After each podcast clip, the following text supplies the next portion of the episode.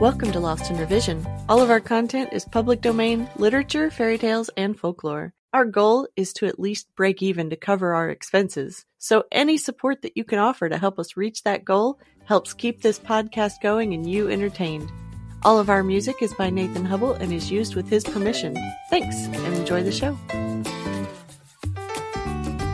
Hi everyone, I'm Natalie and we are here for the Wizard of Oz discussion and I am joined as always by Angel and Polly. Angel, how are you doing?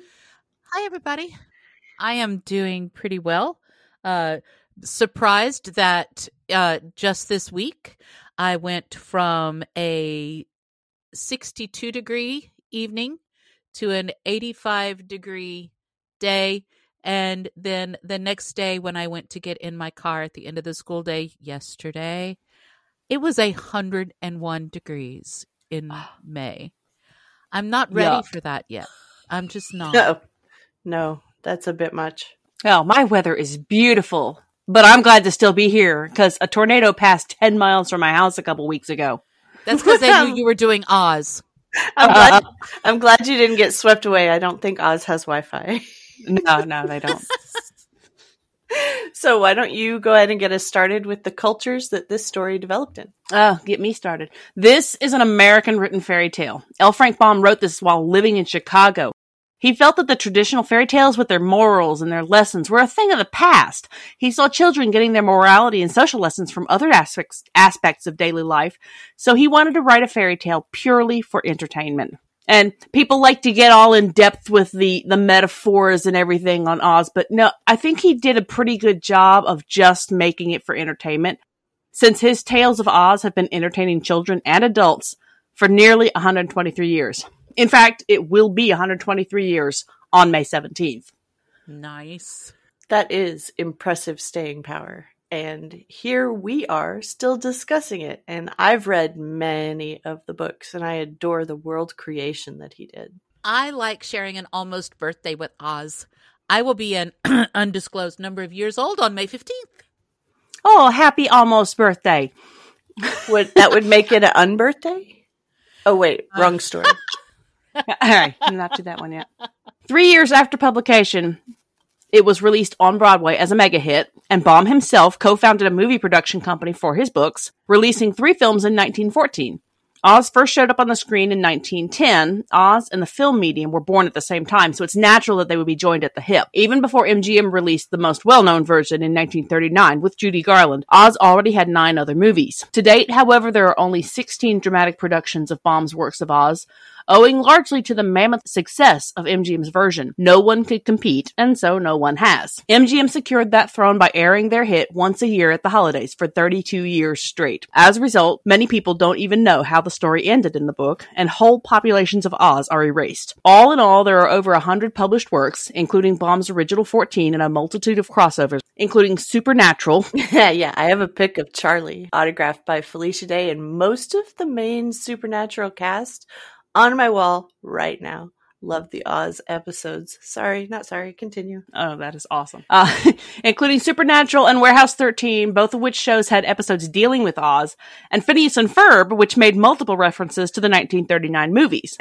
the books have been banned in several states across the past century, always a testament to the thought provoking quality of a book. Yeah. I'm sure that it will only get worse if we continue reading the series. This podcast might be banned because of my favorite character, Princess Ozma. Hashtag trans issues. But more on that later. Yeah. You know, I am among the millions who knew nothing beyond the MGM musical. My first experience with the story having more to it than the movie was because my ex husband had an old storybook version from when he was a child that I ended up reading out of for our kids when they were little. Um, but we didn't have the full collection. So, to some degree, this is my first real exposure to the original series. Nice. So, welcome to the stories.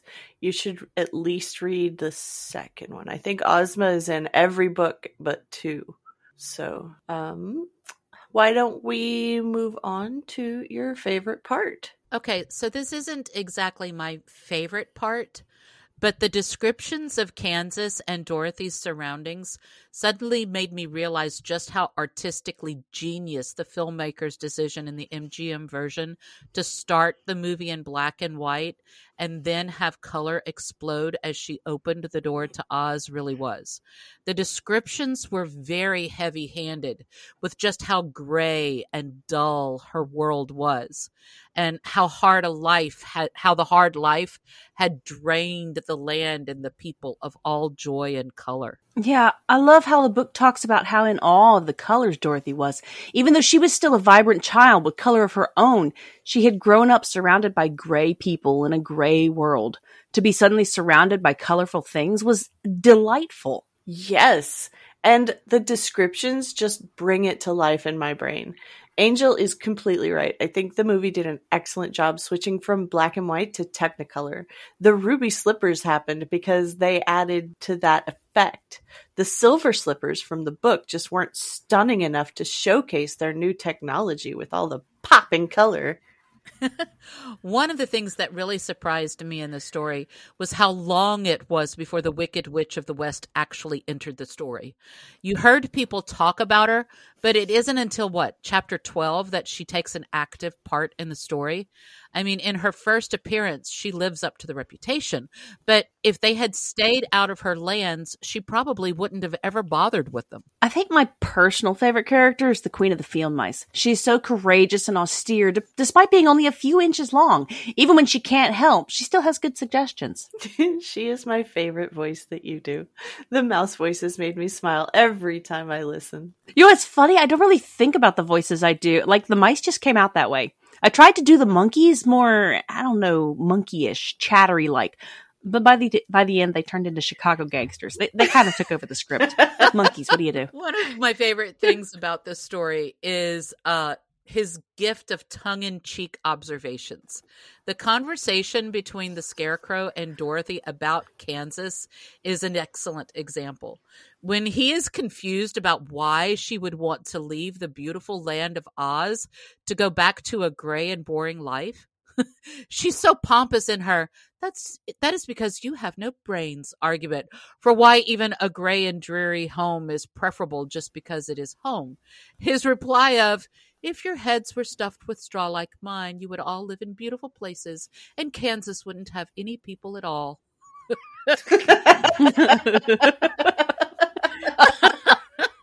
yep. I mean, it's probably pretty true. If people's brains were built differently, they wouldn't stay within like what is it, a 50 mile radius of where they were born. I just can't comprehend that.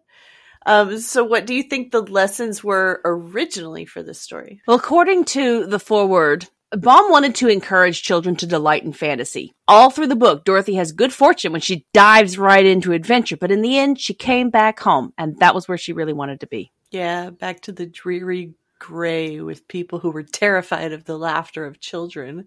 But home is home, and family is family, no matter how frowny you make them. Ah, oh, well, they came around. In her next adventure, Uncle Henry takes her on a cruise to Australia. But that's spoilers. Spoilers. Reading this and seeing more details, conversations, and interactions has reinforced what I always thought was the moral of the story. People are always wishing for qualities they don't realize they already have. They're quick to say, Oh, I can't do blank. And then when they are too busy to let their self doubt get in the way, they manage to do what needs to be done not just in the story but in real life too. Um, i always saw this in the story as a we are our own worst enemy sort of message. I mean it's true. Humanity's always been into destroying ourselves in some way or another. Yeah yeah. We are our, our own worst enemy. It's, it's very human. So so how do i transition this to modern lessons? Let's just jump in I'm afraid kids these days have forgotten fantasy somewhat. They need this. Their time is so structured and dictated by school and extracurriculars that they don't have time for talking lions and magic shoes. Son of a cat. Nobody has time for that. My my own child was lamenting the fact that her friends didn't know she baked because she's been so busy with extracurriculars that she hasn't had time to bake cookies. My modern lesson would be to remember how to make believe. Mm, remember fun. Yeah. It's all curated for them now in, in movies. Like, movies are wonderful and a perfect medium to share one perspective of a story, but books take you into the world. I am still mad at him for going off on other projects instead of finishing Ice and Fire. Yeah, go ahead and kill another Stark since I mentioned it. But George R. R. Martin had a favorite point of mine when he said a reader lives a thousand lives before he dies. The man who never reads lives only one. Hmm, nice. I think the best lesson from the story is be a Toto. In every situation, Toto is always the bravest and boldest of the bunch. He never gives in to despair. He is perfectly happy to make the most of any situation, so long as the person he loves is with him. No existential crisis, no unfulfilled longing, no self doubt, just a general attitude of life is such a fun adventure, but if you mess with me or mine, I will bite you. Toto is so quintessential dog. Toto sees a lion attacking his mistress and he doesn't think to run away. No, the thought in his little dog head is no lion is going to attack my mistress. If this is how I die, this is how I die. Oh, he didn't even think about dying. he thought he was going to win, and he was right. I I have to say though, I did I did see a little echo of of seven year old Angel in in Dorothy and Toto with the with the whole lion thing. Um, have I have I ever told you about the Brahma bull? I think you have. Oh, do. I think you have, but please continue. I'm sure our listeners haven't heard. Okay, so so when I was when I was a little girl, my daddy had gotten me a pony and it stayed at my grandparents' farm. And my grandfather, for some I have no idea why he decided he wanted to breed a Brahma bull to his dairy cows. I, I don't get it. I don't know why. But grandpa had gotten this massive Brahma bull and it was out in the pasture and my and my pony lived out with the cows in the pasture and uh we had gotten there for a visit and i of course made a beeline straight out to the pasture to see my pony uh, and so i go through the barbed wire of the fence and i'm in there and just as i'm getting there the brahma bull decides to go after beauty my, my pony um horns for and he almost got like her rump with his horn Mm. and and I was furious. How dare he attack my pony? And so I'm running and I grab this stick, big stick to me, seven year old girl. I don't know how big the stick was, but big old stick. And I go running up and I, bam, brought the stick down on the back of the Brahma bull to like leave my pony alone. Don't attacking the the bull that's going after my pony and the bull stops and turns around and like sh- looks at me. I, I can't i can only imagine what the, the bull was thinking this little gnat attacking it. Um the pony goes running into the woods and i'm like yay pony got away. And then the bull like shakes its head at me and i was like i'm just so furious. And i'm like i bring the stick down straight between its eyes, right between the horns and the eyes. I'm just, you leave my pony alone. Bam. And the bull kind of shakes its head and takes a step back. And I don't back off, man. I am going after that bull. I just keep bringing that stick down between its eyes. And the bull just keeps like blinking and shaking its head and taking a step back. And and now I know it was probably just trying to get a couple of steps because it was going to mow me over if I would just stop hitting it between the eyes.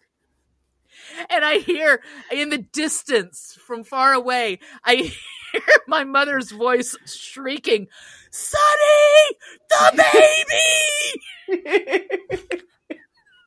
the poor bull was so confused. Next thing I know, my father is leaping over the fence. Yeah, runs, throws me over the fence. I don't know how he got out of the fence before the bull caught him. I just don't. Daddy was a superhero. oh, But yeah, that's Yeah, that's no- a great story. That's a fantastic story. Um, so I'm gonna actually let us end on that because Oz, I can't do our normal what do you think happened after the story because there are so many books in the series that people can just read and find out. And we might actually be reading more of them in the future because they're just, it's an amazing world. So we can't do that. So I think we're just going to end on Angel's amazing story of her battle of the bull. I've spent my whole life battling against the bull. yeah. And and you still don't you still don't stand down. Like you stand your ground like that still. I've seen it. I've seen it in the most unlikely of places, Dragon Con. That's a different topic for a different day, so thanks for joining us today. Check us out on Patreon. You can help us meet our small goal of breaking even and covering our expenses. Your support helps pay for all of the things that podcasting requires and helps keep this show alive and growing. If you can't afford to support us financially, go give us a good review, subscribe or follow, and share with your friends and family. Feel free to fact check us and offer suggestions to make our show better for you. You can also send us an email at lostinrevisionpodcast at gmail.com. There's a lot more waiting for us all at the end of the road.